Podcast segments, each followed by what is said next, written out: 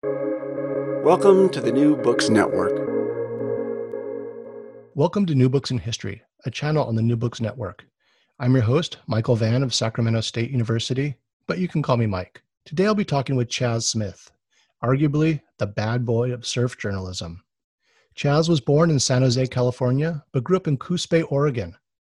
In an interview, he once quipped that he had, quote, grown up in a depressed, cloudy logging town on the coast but the logging industry had moved at fled and it was only depressed.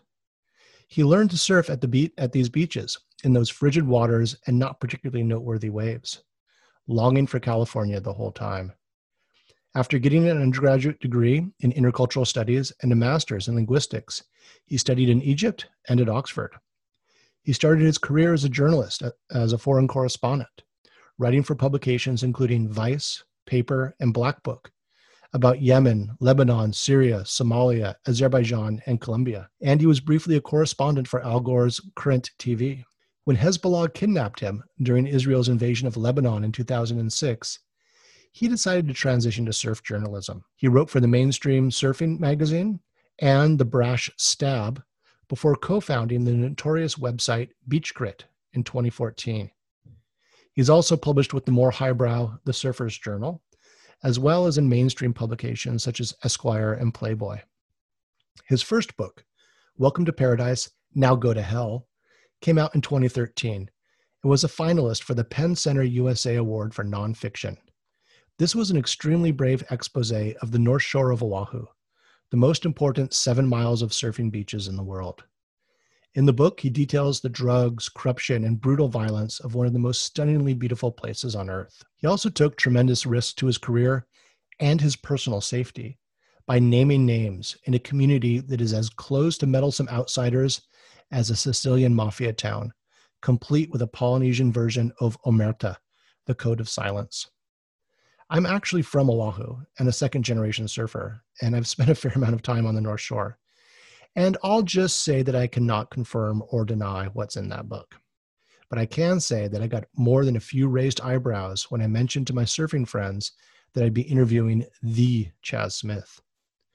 More recently, as in just a few weeks ago, he released Reports from Hell, an account of his time in Yemen and elsewhere in the Middle East that engages both the origins of Al Qaeda and the quality of surf on the southern coast of the Arabian Peninsula. Today, we'll be talking about his 2018 book, Cocaine Plus Surfing A Sordid History of the Greatest of Surfing's Greatest Love Affair. This book is difficult to classify. It definitely has some history in it, but it is not a scholarly archival project. Indeed, it reads more like a Hunter S. Thompson investigation of the ways in which cocaine and surfing have been intertwined over some four or five decades or perhaps many of thousands, many thousands of years longer if you buy his premise about ancient Peruvian fishermen happily chewing coca as they surfed their boats to shore coming in from the Pacific Ocean. The main focus of his book is on the prevalence of coke in the surf industry. Now, this is gonzo journalism, and Chas Smith puts himself into the narrative. And he does it in a way that I think would have made Hunter S. Thompson proud. The pages scream truth to power, and the chapters drip with self deprecating humor that can transcend into self loathing. He condemns the surf industry, he mocks so much of the surfing life, and he tells us again and again that he hates being a surfing journalist. At one point, he ponders why he is still writing about surfing when he writes, I suppose I, ha- I was supposed to have waved goodbye to the shallow end of the swimming pool years ago. I was supposed to be a Pulitzer Prize winning war reporter by now spilling valuable words on the plight of Syrian refugees while dodging bullets. Or maybe in the White House briefing room, being shouted down by the press secretary for speaking truth to power. Or front row at the Fendi show in Paris, across from Anna Wintour. Anywhere but here. But there he is, bopping about Southern California's heart of the surf in, surfing industry, driving from surf industry event to surf industry event, surrounded by an increasingly desperate surf increasingly desperate surf industry figures grinding their jaws and trying to get to, into the bathroom to snort a few lines. All the while, he sardonically observes the surfing industry's free fall as he gulps down yet another vodka cocktail. Doing his best to find meaning in perhaps the shallowest, shallowest subculture we could imagine, He is a detached and disgusted observer of the surf industry's apocalypse, who delivers his dispatches in insightful and often oftentimes hilarious prose. Even if you don't know which side of the surfboard to wax up, you'll find it hard not to be drawn into Chas Smith's history of surfing. Chas Smith, welcome to New Books in History. Thank you so much for having me. I literally could not be more pleased than to be right here, right now. Right on. So now we normally start the show by asking the guests to tell us a little bit about themselves and uh, how they became to be the authors they are. I said a few words about your bio in the introduction, but tell us a little bit more about yourself. How how did you become a surf journalist? I mean, it was just such a pure accident, uh, along with I think becoming a writer in any way, shape, or form. It all just sort of came out from wanting to travel more, uh, and then figuring out, oh, in order to pay for travel or facilitate travel, you know, got to write. Or I mean, that was always my thing. We got to write a we can sell these stories. B uh, it gives us a reason to go. Uh, it was me especially those that, that's how i became a historian. Yeah. It's just an excuse to go. Yeah. Uh, but then i think as i started writing a bit more just falling in love with i think i fell in love more with the idea of writing and specifically with writers uh, I, I think i'm was especially an awful writer. I think you know whatever. Oh my goodness. I just had to yeah my first book was uh welcome to paradise now go to hell which i just had to read the audio version of it. And reading work that's seven years old uh, and not being able to edit in real time was absolute torture. Agonizing, so yeah. i don't i don't know that i'm a even halfway decent author now but but it was the idea of writers. It was like the I don't know, the air of like of Camus and of Hemingway and of you know Fitzgerald and of these guys I just thought, well, being a writer is the best thing ever. I want to be that. Well, so okay, Camus, Hemingway, like who were your writing influences, literary influences, journalistic influences? The so the first writer I think that I ever truly fell in love with was Camus. I mean, and I don't again, I loved what he wrote, but I also and how he wrote, but I also loved who he was uh, and how he, you know, the figure he cut, like the flipped collar and the cigarette and the tuberculosis and all of it.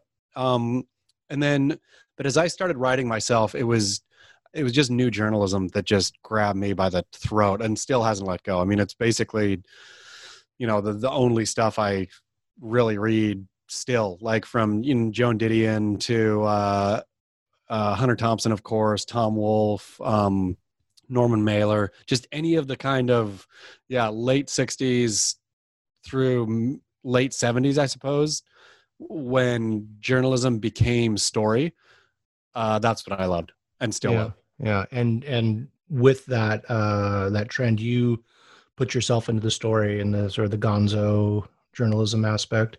Which I just don't. It's funny because I think at, at early early days it was probably uh, some narcissism, but I think now it is like, and it always read really narcissistic, but it's, I just don't know, how, like, I don't feel comfortable enough speaking for other people.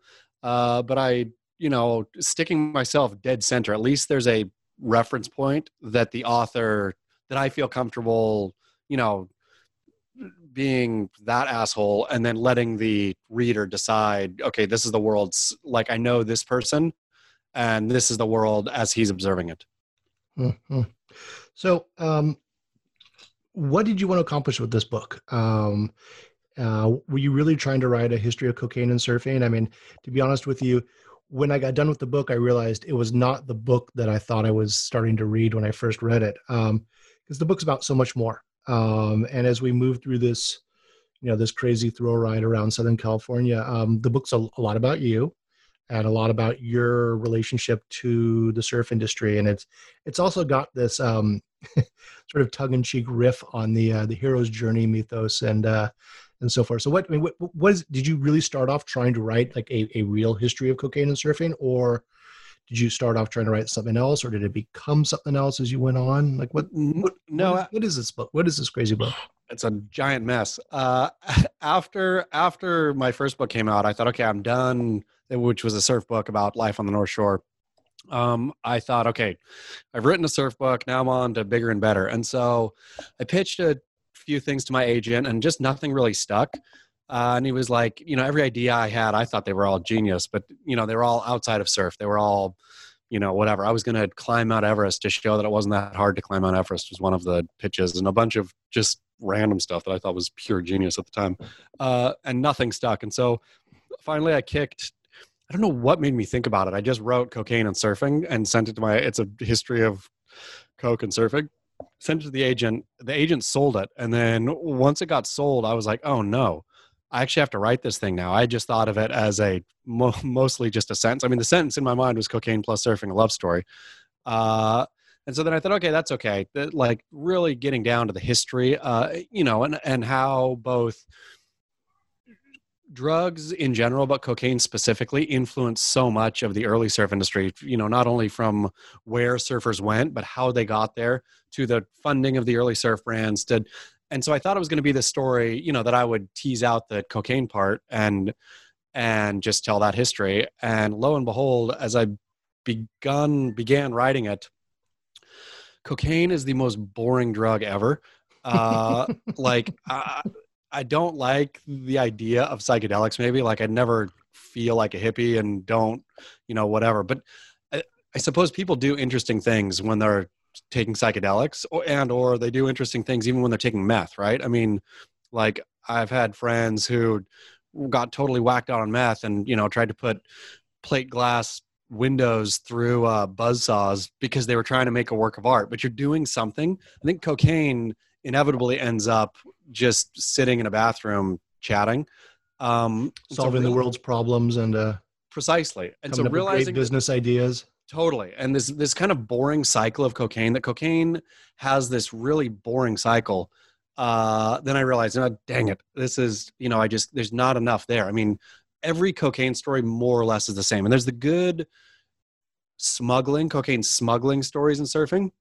Uh, and, you know, I still hear more and more that I think, oh, dang it, I should have, you know, written that story in there, right? There's always a good cocaine smuggling story um, but there's no really good cocaine.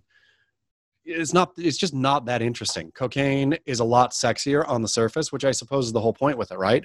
It's this glamorous sexy looking drug that really is just an more or less empty soul rotting drug.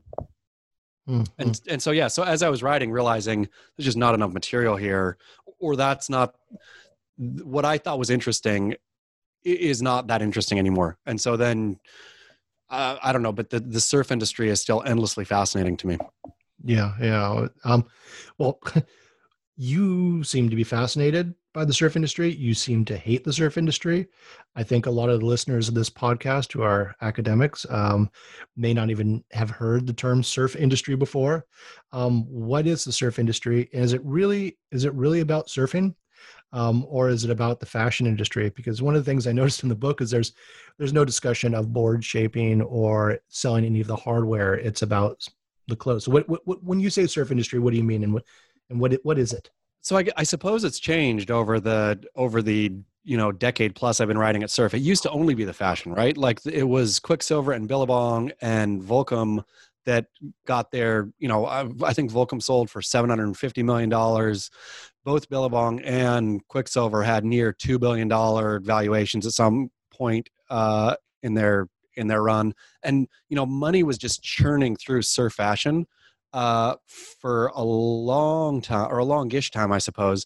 And coming in from the outside and thinking, wow, like, yeah, the, you know, the actual board shaping and all that, that's all fine and good uh, but it's this this spike where everything was you know people were getting by and then all of a sudden people are getting rich from from selling the idea of surfing. Uh, so that i think really captivated me as is what is this now? So i think it was one thing 10 years ago it was another thing when i was writing cocaine and surfing it was like really in its sort of downward slide. Now it's absolutely dead right? I mean there's the brands are finished for all intents and purposes and the only things making money are the hard goods are surfboards which i realized is the absolute true apocalypse. When people are buying uh, surfboards the world is over officially. what do you mean? Now the line like when people were buying surf clothes pretending to be surfers fantastic they're all on land pretending to be surfers. Now in covid everybody's buying boards and actually paddling out because it's something they can do socially distance. It's a healthy lifestyle. So the lineups are chock full now. I mean, do you notice your lineups fuller? Oh, oh no, no. The, this is this year is the most crowded we've ever seen Santa Cruz. I was on Oahu in February, and it was shoulder to shoulder uh, surfers from Backdoor to Rocky Point, um, probably all the way to Kammieland. I mean, it was packed which is so, crazy and i'm i'm so happy for the board so shapers. how, how is that the, how is that the surfing apocalypse if if more people are surfing than ever before? Because surfing is the only thing i mean the the best the only part about surfing is trying to be more alone right? I mean i don't i suppose i grew up uh, surfing in the oregon coast and so never could never figure out a crowd could never figure out how to move through a crowd. Like when you're sitting and watching pipeline or even you know steamer uh, or the lane. I'm sorry, I will call it the right thing. Uh, you you watch Chas Smith canceled. Yeah, exactly. You lost your West Side card. I deserve to get canceled for that one. Uh, but watching those people, w- watching how they navigate a crowd, there's people who are really good at that, right? I mean, the pipe specialists, the the people who surf pipe best are great at that. The people who surf you know trestles are great at that i was never good at navigating a crowd and so as the lineup, even out, you know, I'm surf North County, San Diego, as these lineups get more crowded, I just sit there thinking, okay, no waves for, for me, right? Where before, when everybody's just wearing surf clothes, fantastic. Everybody's just on land pretending, not in the water pretending, which in the water pretending, aside from the board shapers, who I hope are all getting rich, is a disaster. Well, I know a lot of board shapers, and I don't know any of them are getting rich right now, especially with this phase of globalization and the advent of the pop out which is um, for non-surfing listeners, boards manufactured in, in China and Taiwan. I mean, and then Costco the, um, can't, Costco, Costco can't board. keep Wavestorm in stock. Yeah, the uh, for again for the uninitiated, you can go into Costco and buy uh, a serviceable beginner's board uh, for ninety five dollars, and they're all made in China, and they're just they they are this. Donald Trump talks about the Chinese virus. This is the real Chinese virus. Wavestorm is the plague truly. of these boards. Um, yeah, and then the the darkest secret is they're they're actually super fun for people who can't surf. They're they're the, the most fun boards to goof around on. I mean, they're the funnest boards for people who can surf, and and it's a bad day. Like yeah. nobody, I feel nobody has done better a better foamy than the Wavestorm. Yeah, yeah. But so so I don't know. Let me circle back around to that question. What what is the surf industry then? The, to me, the I mean, the surf industry is in my childhood fantasy. Uh, growing up again in Oregon, reading the surf magazines, you know, trying to watch Hot Summer Nights. Do you remember Hot Summer Nights on ESPN? No, I was not an ESPN guy. Yeah, I mean, it would it would like I wasn't either as a kid, but it would come on. I think it was ESPN or whatever. But they would have like thirty minutes of surf once a week in the summer, and it was or surf surf lifestyle. I think sometimes it was boogie boarding, sometimes it was whatever. But I would just spoon it all down, right? Like to me, uh, the idea of surfing was Camelot, and so this industry around it to me, you know, I, I suppose it'd be the same as wanting to be an actor and then realizing oh there's an actual film industry you know there's studios and there's it's not just the actors right? It's not just the surfers. There's people who exist who make their living who perpetuate this idea. And so as a kid the surf industry was the or the idea of a surf industry was a f- absolute fantasy that there is this this dream this dream of surfing has I don't know, has grown an entire world. It's like a Disneyland, right? Because surfing was always more than just surfing to me. Surfing was more than just, uh, you know, paddling into a wave and standing up. It, it was my identity. It's how I, it's how I, you know, felt when I woke up in the morning. I felt like a surfer. I wanted to be a surfer. I loved being a surfer. And the surf industry, again, as a, as a naive youth, was the thing that made that all possible. So I was just as interested in that as I was in surf stuff or surfing. But, but that you see this this industry, this business as reinforcing that identity in you. Sure. But um, I mean the, the the whole for me the whole concept of the term surf industry is so hilariously ironic because I am second generation surfer from Oahu. Um, yeah, trying to get away from people, trying to you know that that that older ethos of the sort of rebel surfer, um, that like the professional surfing and contest surfing is for jocks and and that whole nonsense. If I wanted to do that, I'd join a baseball team or a football team. Um, so the the, ter- the term seems such an oxymoron to me, and like such kind of embarrassing to say surf industry. I mean, and I totally agree with you now, yeah. especially what they've what they've what they've done with it. Right to me, so again, not growing up anywhere there was good surf, like carving out my identity as a surfer in freezing cold Oregon waves, uh, sort of sucking off the energy of this industry. Like, think, okay, this is having having it help, you know, I don't know, paint the picture of who I was.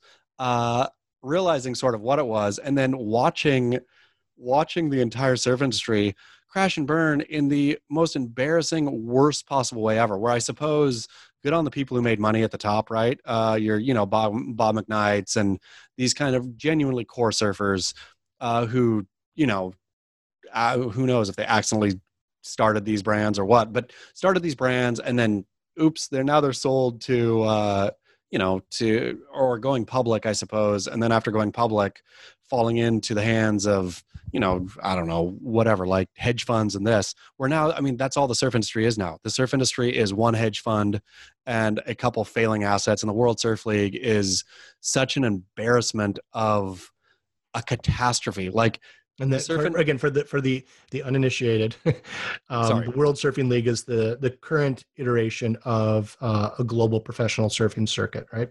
Yeah, so it's like the NBA, ML, you know, Major League Baseball, NFL of surfing is called the WSL, the World Surf League, which now is run by you know Oprah's right hand at uh, Oprah Winfrey's right hand at the Oprah Winfrey Network, and it's just a, it's an it's such a mockery such an absolute mockery. Uh, the whole thing top to bottom is a mockery of the things that i grew up thinking well this is awesome and then realizing no you took something awesome and you made it like i don't know the, concept of the term selling out i think even saying it as a you know mid 40s man of like you know as a kid growing up in the grunge era. You know, I just I felt that you know you never sell out. You never sell out. I didn't don't think I knew what that meant. Seeing what selling out looks like of taking something beautiful and and commoditizing it, I suppose, and monetizing it, and then selling it to the highest bidder, which that bidder continues to bid lower and lower and lower. And now you honestly, they're just a bunch of failing assets that nobody in their right mind will scoop up. Yeah, and, and and especially it's so especially ironic for surfing, which has this countercultural idea, you know, the the soul rebel, the you know the my dad was a hippie surfer from the uh, from the '60s, and you know took us to uh, took me to Hawaii um, as a as a baby, um, just trying to find you know get away from it all, turn his back on the man and so forth, and it it always makes me think of um, there's a lyric from the the Clash song. Um, White Smith and White Man and Hammersmith Palais. Uh, they think it's funny turning rebellion into money. Yep, I mean that, and that's it. And that is like Matt Warshaw wrote, I think so poignantly in the introduction to Cocaine and Surfing about if we're going to sell this thing, let's sell it on our terms. Uh, you know, people are coming to us. We don't have to dumb this thing down. This is a dream, and I don't know, have some kind of funnel to get people to, you know, that you have to it's so beautiful and it was so worth preserving and you know not that it's dead because i think something great has come out of it but it's not the surf industry it's now the individuals who are still somehow surfing and fighting the fight yeah except for all those uh those idiots with the Costco boards and getting in my way. exactly, exactly, exactly. But dang it! I mean, I keep thinking, you know, you're stinking from Oahu. You know, like I just think now's the time for another black shorts to rise up, right? I mean, I feel everything's a sort of, I don't know, we're on a pendulum, and now's the time again for an Eddie Rothman to come and crack some heads. Yeah, and uh, folks, read uh, his first book, "Welcome to Paradise, Now Go to Hell," which is about the uh, uh, the dark underbelly of the North Shore and uh, groups like the Black Shorts, who are group of local surfers who defended their home breaks against uh, uh, primarily an Australian, but also Californian onslaught. And um, I've always said it's a fine line between community activism and vigilantism on the beach. It always Um, is. so well let's let's let's get, let's get into the actual history that's in this book um, and you take us through a couple of key historical moments and phases in this uh, relationship between cocaine and surfing so where did it start i mean you you claim it started a couple thousand years ago in peru I mean, that's like I, it's funny. I think it's been this theory. Uh, Matt Warshaw, again, who is the surfing's one historian, um, discredits the Peruvian uh, origin, and he and I have gone back and forth quite a quite a bit about it. But to me, it all like what does it actually mean to ride a wave, right? And Warshaw's claim is you have to be purposefully riding a wave only to ride that wave. Like that's what your that is your sole goal for doing it, which is what the Polynesians were doing, right? Like uh, that's what the Hawaiians and Tahitians um, they were specifically going out to surf. The Peruvians would surf their uh, their fishing boats when they were coming back in. But and, and these aren't fishing boats these aren't like big trawlers what, what, what do they look like describe yeah, them they, I mean, it, it looks more or less like kind of a glorified stand-up paddleboard, right? With a it's a it's a bundle of reeds with kind of a flipped up nose where they would, well if they're, if they're of suppers they're not surfers yeah. They, I Come mean, on, so that's the that's the problem. That's that's. no, I'm, what- I'm, I'm sorry to interrupt, but, but go on. So, they, so for how, how long ago is this? I mean, this is this is like prehistory. I think the first one of these, and they're called little horses, caballitos. I think in Mhm. Spanish is what they call their boats. Um, and this, like the first one they found, I I can't remember exactly, but what it was like 2000 BC or something. They found an, a depiction of one in a cave somewhere. And so this whole thing has been happening forever in Peru. And to me, adding intent after the fact, how can we do that? Yeah, I mean, you're a historian. Like, I don't know that we could say, okay, how do you how do i know? How does warshaw know? How does anybody know that that's not you know they would go out sur- or fishing but their whole goal coming back in was to surf. Uh, and it looks from all the early depictions it looks like they're having a hell of a fun time riding those waves back into shore. So But maybe they were having a fun time because they had a mouthful of coca leaves. I, that's precisely the point. So, speak lo and that, behold speak to that. Lo and behold, cocaine also, or coca also was first ever not discovered, but that's the first place it grew was Peru. Uh, there's ancient, ancient, ancient, um, I don't know, both like references and reports about how they use coca in Peru, and it, was very specifically Peruvian. And then, you know, as the history goes, of course, so you have these two things, right? You have this genesis of at least a form of surfing and then a genesis of a form of cocaine. Clearly, coca is not cocaine. Um, but you have these two things in this one place, Peru, which I don't think people wouldn't typically put as, I don't think, dead center of surf uh, in their idea of what surf is, right? I mean, you think. Well, I've met Felipe Pomar, and he will tell you it is. Exactly. So you did Felipe. And he- who claims to be the first man to ride a tidal wave. precisely. It's epic. I love i love his claims so much. Uh yeah totally. So but per- peru does have this surf culture right? Where i don't think people outside of peru or outside of felipe probably think about it but it does. And the fact that surfing has these sort of historical representations that are outside of what we imagine is is fascinating to me Okay, so and and so your thesis is that there's this sort of primordial meeting, and you talk about the um the way in the you know the Thor Heyerdahl thesis and the the the still qu- not quite fully teased out by the academics link between um the the people of what's now South America and settling Polynesia. And so Totally. there's, there's this connection there.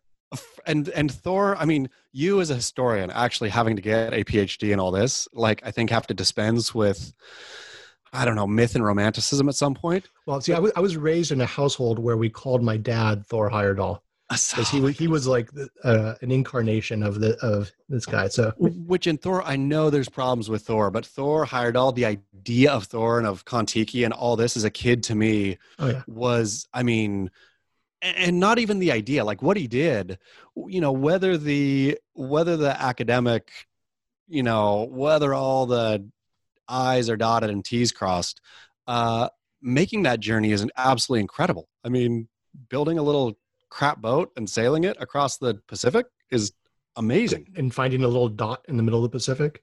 Totally. And, and as you say in the book, I mean the so much of surf stories are BS. like, like it really is essential to surf culture to be telling these stories that, yeah, they're a little, they're a little shaky. right? completely. I mean, the suspect surf story is the is That's the that's a surf story. That is. That's the only Yeah. one worth listening to. I mean, I suppose it shares, you know, that with fishing kind of like who wants to hear a real solid, you know, we have eyewitnesses for this, this, and this, and this. And to me, the the Thor Heyerdahl story fits so well into a surf story, right? It's this epic tale that, yeah, maybe it's not all there, but but it's mostly there. He actually did the adventure. Well, maybe surfing history shouldn't be archival based, and we shouldn't uh, prof- subject Never. to professional scrutiny. Never. Never. It should only be, I mean, it should only be the story that is the funnest to tell and the sort of the grandest. That should be the one that lives as fact. But you you idolize uh, Matt Warshaw, who's this great uh, historian of uh, surfing, and and he's trying to undo that. Completely. But he and I go back and forth all the time where I think, no, no, no, no, no, no. Like, but I, you know, what's my no, no, no, no without his work? Like, I feel you need to have the scholarship in order to have the play. Where so easy for me to provide the play part.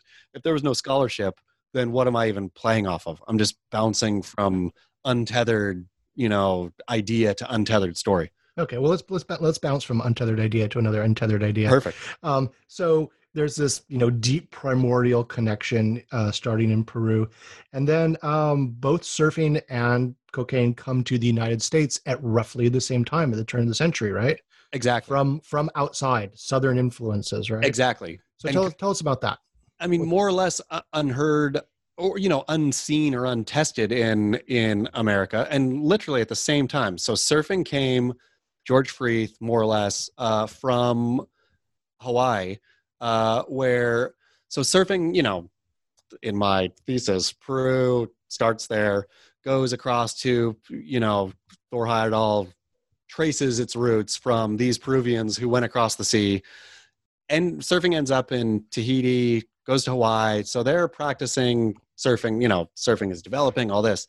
Meanwhile, back in South America, coca, you know, is being used for more and more things and being discovered by Europeans. So both uh, forms of coca that have been processed and now, you know, something new Now it's now it's becoming cocaine. Exactly. It's on its way to becoming cocaine and surfing, which is, you know, in the stew was not what it looked like in Peru. But now both have been refined, both have been cut and added new stuff, you know, chipped in, and both now are becoming more highly addictive. Uh, and at the at the same exact time, and look at that coincidence. and they're and it's arriving in the United States in Precisely. Turn- 1900, 1910. I mean, exactly. Right around who are some of the figures you talk about? You drop a little Mark Twain. Yes. So Mark Mark Twain, both cokehead and surfing Oh, enthusiast. was he? Uh, He uh, he Did talked about. in the book. I think he wrote about. I think he was going to buy a coca plantation. Oh, I that's think his- right. That his whole dream yeah, was- Yeah, sorry. Yeah. Yeah, was so. And there's all these. Of course, how easy. I don't know how you stop as a. I mean, I suppose the academia just kicks it out of you. But for me, anytime I can chase two rabbit trails at once, however, like silly and not true one is, I'll keep forcing my way through the weeds to try to find the connection. Mark Twain is the perfect one, right? Where Mhm. there's both references to Mark Twain surfing. He got taken surfing by oh, I can't remember who it was. And Jack London too. I mean, there was Yeah. there was this there was this moment where these classic American authors And Jack Or- London's better at it. uh, precisely and and Jack London's description of it was phenomenal. I mean, he's getting sunburned and all this kind of stuff. Uh, so, but again, and then yeah, Twain's other love or not love, but was talking about being a coca plantation owner. But these sort of this swinging early 1900s America, where I don't know if it was true, but things just looking back, it seems like things were new then, or or new things were being discovered so rapidly that everything felt new. And these two things dovetailed together nicely, even though, you know, at the time, surfers, I don't think had anything to do with cocaine, but they were just coming into America at the same time. Yeah. at the same time, which I suppose funnels up to, you know, the 60s. Um, so when when does this modern relationship between cocaine and surfing start? I mean, you you talk a bit about um, uh, surfers exploring surf spots in Indonesia in the 1970s, particularly in Java, G-land, which I wish I had. If it were not for COVID, I would I would have been there uh, a month or two ago. Um, and uh, you talk about some of the connections between these uh, these larger than life surf explorers and the how they funded their um, their sorry endless summer, right? Exactly. So that's mostly it, right? So you have these two developing things. I think you have cocaine, you have surfing.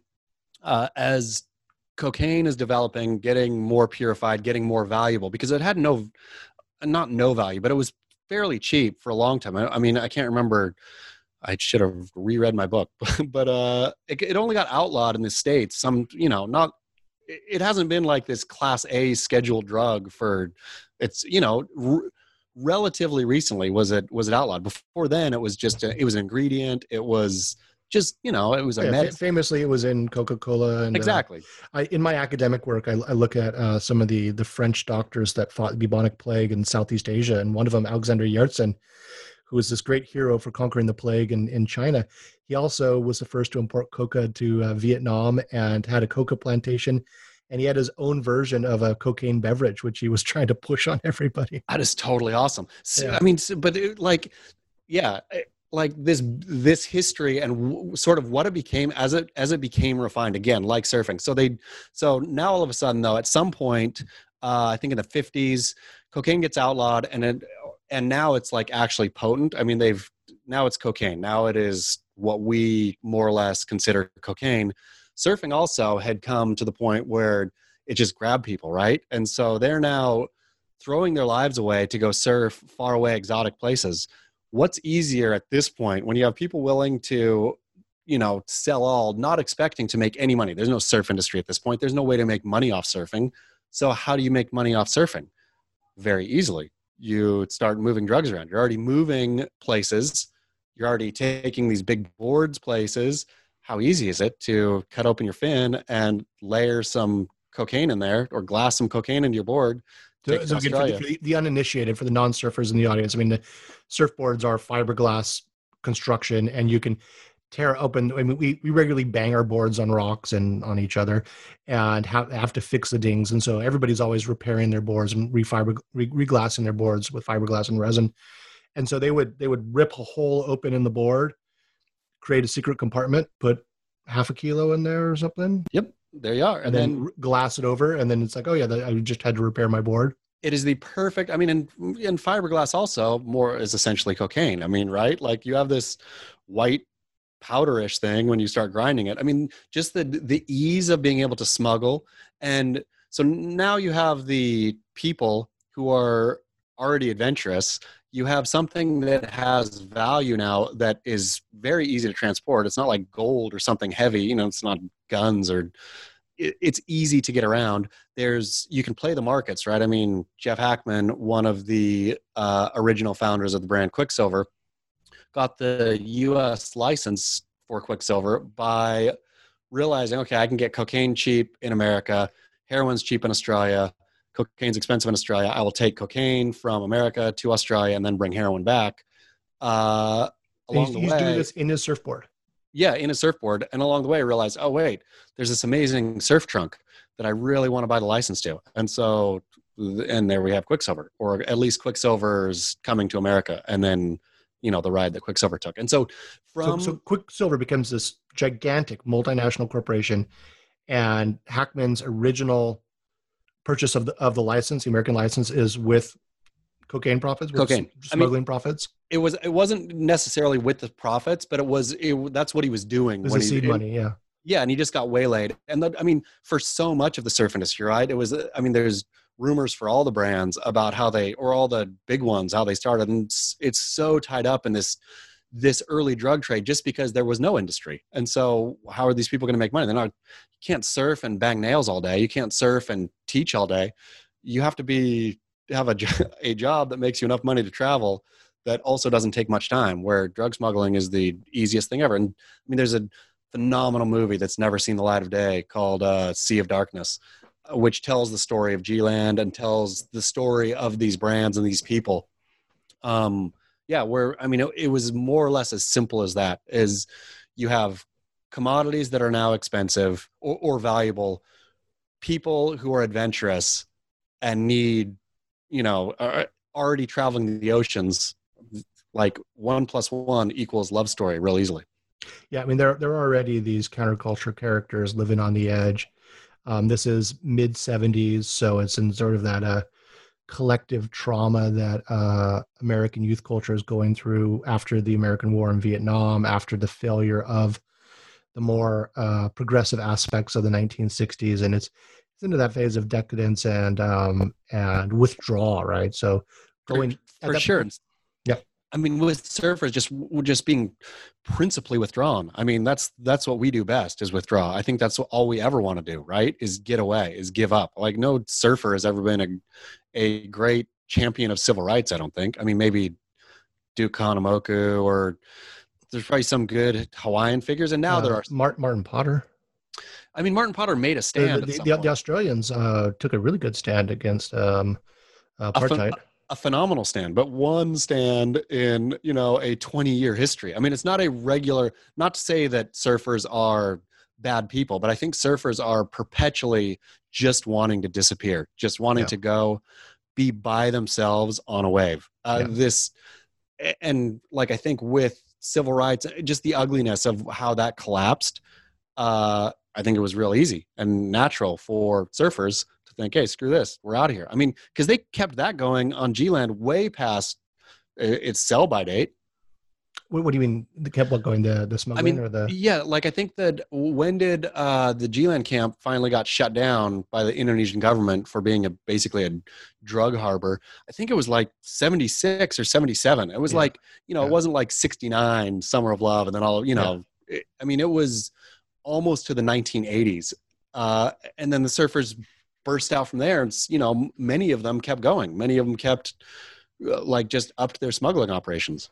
Well, so take us to the 1980s. Um, and this is the explosion of both cocaine use in the United States and of the surf clothing business. That, that it's in the 1980s that we actually have the surf industry, right?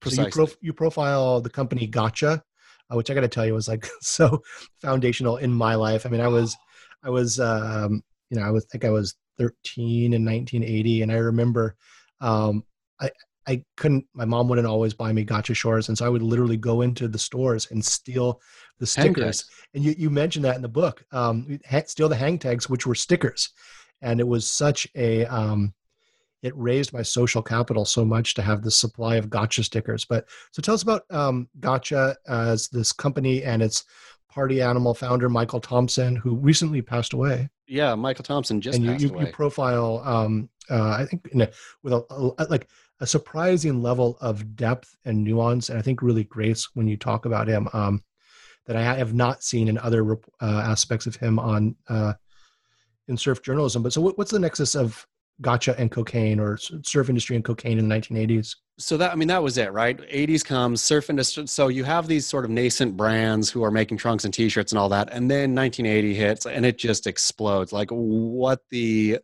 why it did who knows? But you know the day glow kind of thing whatever it was about the 1980s it just surfing just went through the roof and gotcha you know number one i mean they were like went from i don't know a few hundred thousand dollars in sales to you know millions of dollars overnight, millions of dollars. Uh, and found, Gotcha was founded by South African named Michael Tomson, who you know was sort of a a I don't know blue collary surfer. Was never that great. Would charge. Would you know go out and give her hell, but was never going to be a star. But just had this fashion idea. I mean, and Gotcha, you know, was was doing things that high fashion wasn't doing at the time. I mean, Michael had this idea of what he wanted all of this to be, and it was just absolutely decadent. It was, you know, cocaine smothered parties and strippers, you know, on the catwalk and whatever he thought, whatever his brainchild was. But it was this, it was just this unhinged vision of surf. And to me, that's what surf was, right? This this is easy to look back and say, oh, that was the high watermark. But I mean, that was the high watermark. Like it was where they were making money, but they were also their vision was not his vision was not compromised. And so, yeah, so this but as things go, I suppose this industry just gets bigger and bigger and bigger, and then these companies start to go public, and then it all breaks. But back to Tomson, I mean, what a character! What a singular, legendary character. Yeah, And your, I- I don't know why of his life is amazing. And part part of my frustration with the surf industry today is that like sort of turning a blind eye or, or not turning a blind eye is being embarrassed about what he represented because michael tomson went on and got busted i think twice more for uh, possession. Um, you know a- and his story just became sort of this uh, cautionary tale of don't get involved. I mean thompson never got off off it i don't think. Uh, when i interviewed her from the book Off, i off write about it drugs. off Off- off cocaine yeah. specifically. Like Yeah. it was not just drugs for him, which is it was cocaine. He loved cocaine. Uh, you know, the last time I interviewed him, you could just hear just the wind blowing through his, his septum. Like, and he had, but I don't know, my in writing it, and he was such a character. And why do we have to make these guys cautionary tales? Like, for sure, I don't want to. I don't want to do drugs like Michael Tomson did drugs. But I suppose at some level, I love that Michael Tomson did drugs like Michael Tomson did drugs. Like he he as the this I don't know this he was just such a stinking rock star for me, and he still is. And I don't know why we have to, you know, taint him because he did bad stuff. Yeah. And then you contrast that with this change in the surf industry, but also cocaine um, in the 1990s. And in particular, you you kind of point the finger at uh, Kelly Slater, this uh, famous like global, famous surf star who becomes this global figure and is still, I mean, I don't know, possibly the most famous surfer on I earth. mean, for sure. I Um, think probably the only outside of Laird Hamilton, the only surfer who even approaches household name. Yeah, yeah. So what what what does Kelly Slater represent for surfing and cocaine in the 1990s? So I think as so as surfing got and as the surf industry got bigger, then you know they got CEOs and whatever that were not necessarily part of the core. And when surfers talk about the core, of course, you know, uh, it's just something that always meant something. Like I never wanted to be a outsider. You always, you know, you don't you didn't want to be a Barney or a Kook. You wanted to be in this little nut inside. You know, just the core meant everything. It's about credibility. it's about being a part of the community. It's I mean, it, it, surfers are extremely hostile to outsiders of all types, Exactly. geographic, cultural, um, Rude bastard. very tribal culture. But Uh, totally but but as the so as the you know brands continue to grow though and make money then outside people came in to run them and kelly slater sort of dovetailed right? Not that kelly slater is outsider kelly slater is as core as core could be i suppose at some level but also was a product of this new explosion for what the surf industry was where he was handsome he was you know relatively or totally clean cut represented a athletic clean talented lifestyle was not a derelict in any way shape or form. And so i think at this point with kelly specifically uh, surfing or the surf industry took a hard turn away from being a bunch of daryls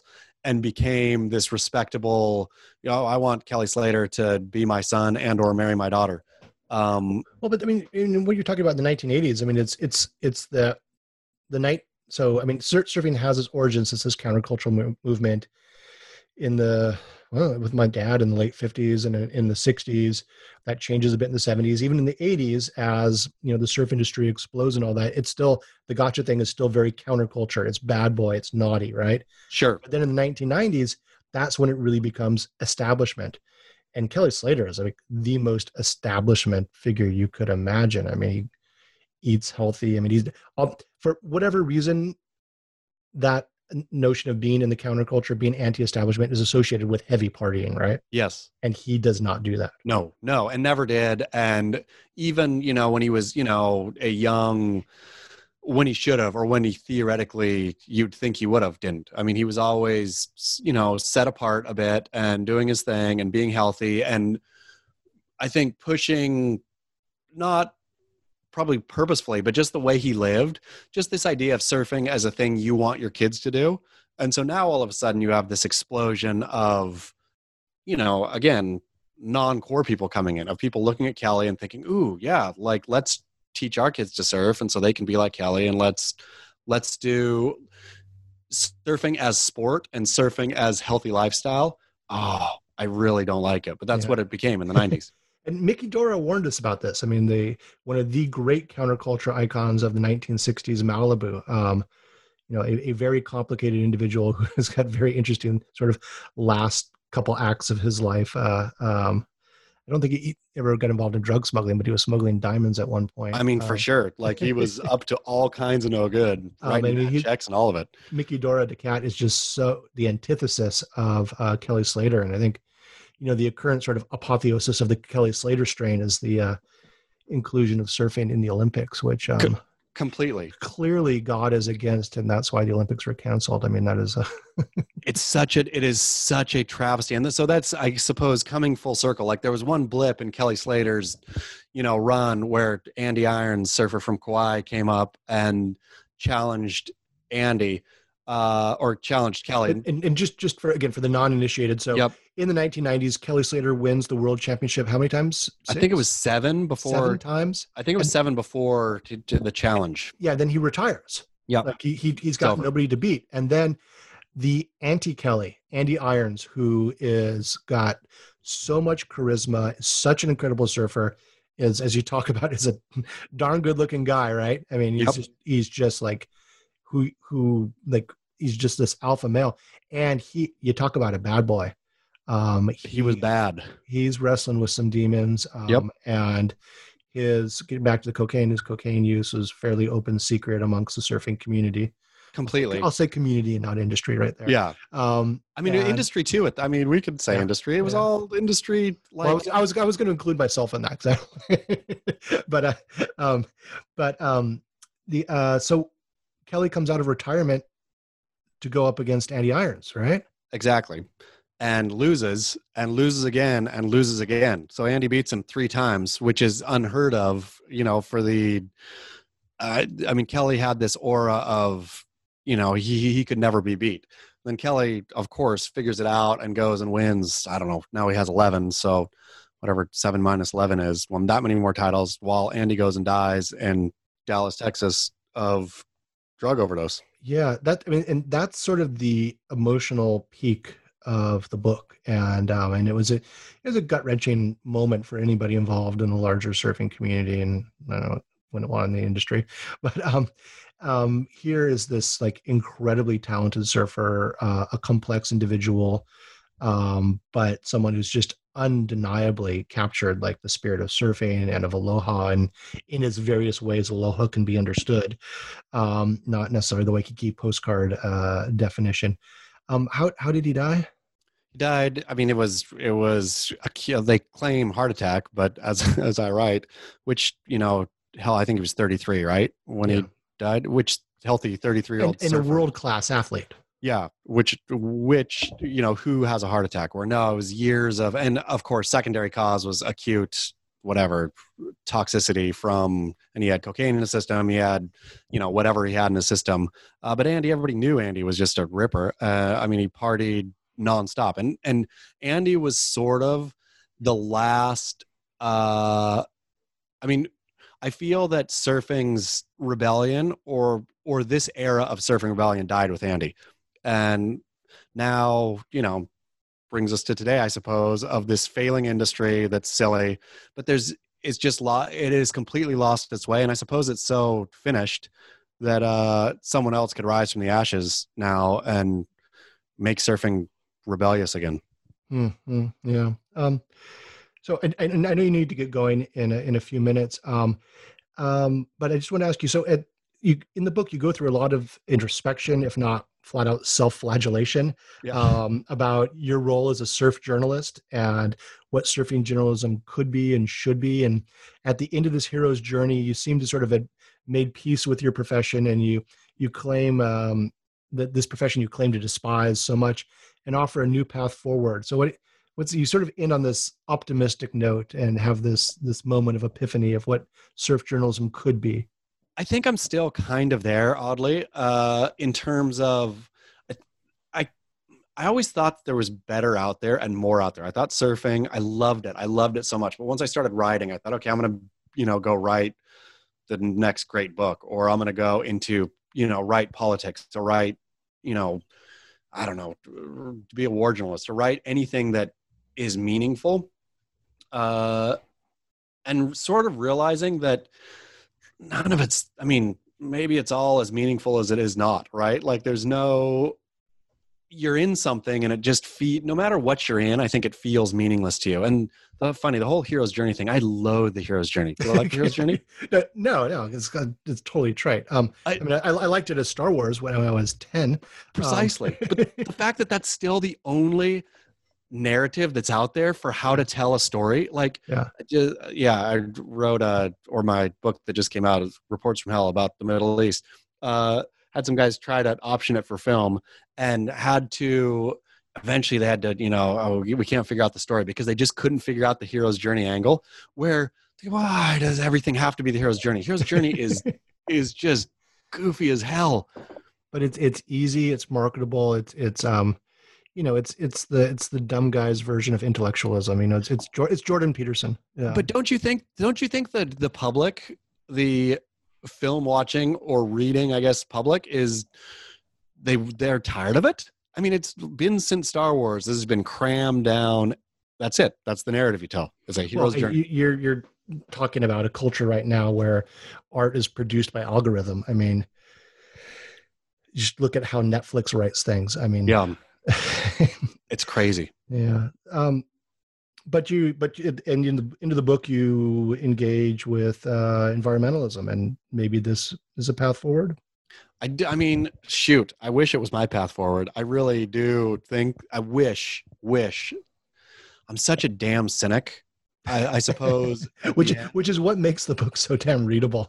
I mean it's just so like for me to really try to because i do believe of course you know deeply that we shouldn't be screwing the environment the way, the way we are and that we could do something to fix this and surfers more than anyone could do something and it, funny i was at the end of that book it was when or as i was finishing writing it the whole san onofre power plant thing uh, so in southern california there's there's a power plant uh, right next to you know well, one of the greatest. It's a nuclear power plant. A nuclear power, plant. plant. It's a nuclear yeah. power plant and on the coast, on the beach, on, on a fault sand, line, in on, a in a in a very popular surfing area like completely and they they're burying the nuclear waste in the sand and so i had ian cairns who's uh, one of uh, you know a famous australian surfer call me up and said come on help us out here so i went to the meetings and i listened and i thought okay this is i could totally this is something i could drive this and realizing the intractable nature of this kind of there's no solution yeah, right yeah. there is no solution i mean until they make a you know, yucca mountain or whatever and a train to take it there, that stuff is going to be there. And th- and so getting not depressed, but thinking, okay, maybe my what I can what I can do is not this. Maybe I can just make fun. Well, damn, damn it, Chas Smith, you ended that book on an optimistic note, and like in the hero's journey, you found redemption. Now, now you're telling us, you're showing us behind the curtain that uh, uh that you're you're not there yet. Um, I mean, I'm not either that or I really have realized that provocation has value. Uh, and, and I don't know that I'm there yet either. I don't know that I'm just a broken, rotten soul who is is just wrecked it, just pissed away a life and is just ugly and damaged. Uh, but I think provoking, at least for surfing, there's still something to being able to provoke this to be better than it is. Yeah, because so so much. I mean, I don't, I don't read. I haven't even as a kid. I never read the articles in Surfer or Surfing. I looked at the pictures. I mean, the surf journalism is just fluff. It's just a pat on the back. It is just boosterism. Whereas your your um your website BeachGrit, I I think it's like comparable. It's like the surfing industry's version of Charlie Hebdo. Yeah, it is. It is. It is. They are provocateur. They are. They are the bad boys. They're naughty. Um, I know you got to get going, but um, can you suggest two books to our listeners um, related to these subjects? I and mean, what, what are two books um, that uh, we should read? Okay, uh, a surf book. I think. I mean, I think that honestly, it sounds dull, but I think the history of surfing by Matt Warshaw mm-hmm. is one of the most fantastic reads. Also, like the way Matt writes the history of surfing, it's just endlessly readable. Uh, it's just very fun, and he does such a great job of of a thorough job of telling the actual history. So I'd say history of surfing on the surf side, and the cocaine side. I, am just going to go straight up with uh, Fear and Loathing in Las Vegas. I mean, there's no yeah. like the cocaine histories are fine. There's one called Cocaine, which is good um, in terms of kind of a thorough take on cocaine. Or I suppose uh, what's the I can't remember the name of it. What's the new one that's all about the CIA uh, putting it into the into the gangs of South Central? Oh, I don't know, but there's been a fair amount of work on that. But if you're going to yeah. go Hunter S. Thompson, I mean, wh- why not Lono? I mean, he, oh. he he goes to the North Shore. That's I mean, true. This is this is an earlier avatar of what you're doing. I mean, and Ralph Steadman's uh, drawings of the pro surfing contest on the North Shore in the 70s are like, I mean, they're these Nazi thugs with surfboards goose stepping down the beach. I mean, it, I, have got to read. I've got to read Curse of Lono again. To be honest, oh, like I loved that Hunter went to Hawaii, and I remember being so like, oh yeah, uh, but then I remember not. I mean, my favorite Thompson, if we're going to get into Thompson, is the Kentucky Der- Derby is decadent and depraved. Yeah. yeah. Have, have, you read that one? No. It's. No, that, I mean, that is the yeah. greatest work he's ever. Okay. It's a short story, but well, I think I wasn't as impressed with Lono as I was with Kentucky Derby, and so. Yeah, but read, I got to go read, back to it. Read, reread Curse of Lono, and, and, it's emotionally touching too. Yeah. There's there's there's the loss in there. I'm in. Um and uh yeah, um have you have you read um Peter Maguire's Thai Stick? I haven't yet. Is it is it phenomenal? It's quite good. Yeah. Yeah. And, and, and Peter's just a force of nature. I'm gonna got him set up for a for a podcast coming up. Oh, awesome. Um, and then a uh, podcast I did previously, Scott Laderman's book, uh, Empire of Waves. Okay. Which is a history of politics and surfing. Oh, phenomenal. and it is it is fabulous. And okay. it does it talks about a number of things you talk about, focusing more on the political context of Indonesia and, and so forth. Oh, that sounds. But so, hey, what are you working? What are you working on now? so I'm writing a. Uh, I got another one. Dang it! I can't stop writing books. Um, it's called. It is your job. It is my job. it's called "Blessed Are the Bank Robbers," uh, and my family is on my mom's side is like sort of legendarily Christian in terms of yeah, all mega pastors or mega uh, you know big kind of known missionaries. Um, her brothers, and then my cousin though cousin Danny went and ran ran off is approaching the biggest string of bank robberies in U.S. history. Uh, so it is. Active? Yeah, yeah. I mean, he's in jail now, but he's out soon, and he, has been in jail for it before. So I don't well, that's, know. That's a, that's another Clash song. You know, not not my daddy was a bank robber. My cousin was a bank robber. Ah, it's so and just the the idea of bank robbing and what bank robbing means. When when old cousin Dan was on the lam, uh, he reached out to me, and so we had like I was going to go meet him on the lam before he got recaught. But it's just this idea of faith and being a, and fugitives and bank robbing. Wow. Okay, that sounds great. I look forward to that. um, I'll let you go so you can get to work on that. But um, but thank you so much for for talking to us. Thank you so much for having me. And anytime, please have me on again. This has been a conversation with journalist Chas Smith about his 2018 book, Cocaine Plus Surfing a sordid history of surfing's greatest love affair. I'm Michael Vann of Sacramento State University, and this has been an episode in New Books in History, a channel on the New Books Network. Thank you for listening.